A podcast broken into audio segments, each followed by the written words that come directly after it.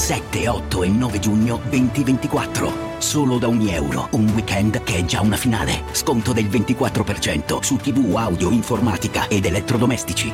Ogni euro. Spesa minima 299 euro, solo con un Euro Club. Esclusioni in negozi online. Salve a tutti! Quest'oggi vorrei narrarvi una storia di Halloween che si racconta in alcune zone. È basata su un'antologia horror degli anni 70 e parla di una donna chiamata Suzanne. Lei viveva in una casa posta sopra una cascata. Era costantemente depressa, poiché viveva da sola da dopo il divorzio e soprattutto dopo che suo figlio Bobby era morto annegato. Si appassionò all'esoterismo e dopo aver studiato pensò che un incantesimo di resurrezione avrebbe potuto riportare in vita suo figlio. Una notte decise di effettuare il rituale, così disegnò un pentacolo sul pavimento e accese delle candele nere. Lesse quindi la formula magica che si appellava a Lucifero. Spense le candele e sentì uno strano rumore provenire dalla porta. Chiese chi fosse e dopo alcuni secondi di silenzio si sentì un sussurro. Mamma? Suzanne corse ad aprire la porta e vide davanti a sé suo figlio Bobby. Era infreddolito, così lo portò in casa e cercò di scaldarlo. Chiese al figlio dove fosse stato tutto questo tempo e lui rispose Ricordo l'acqua fredda. Non riuscivo a respirare.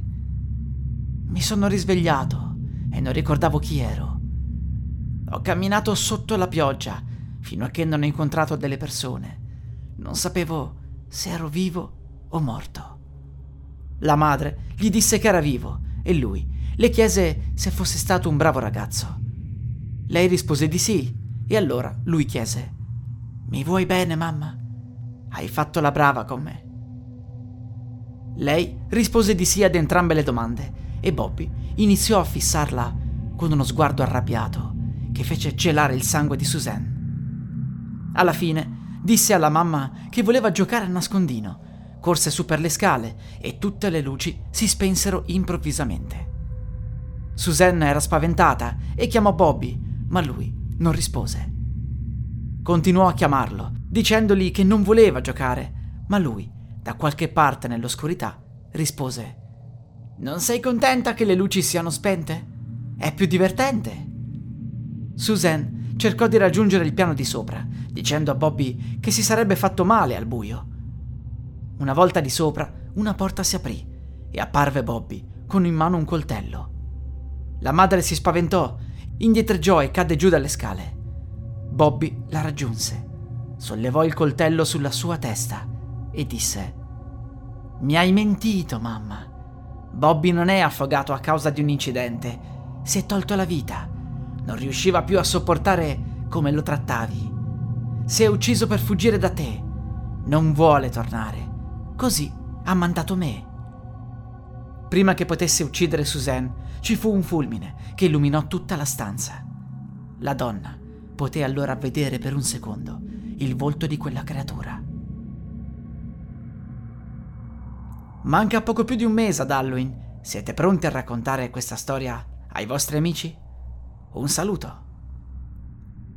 La musica utilizzata è in royalty free dall'artista co.ag.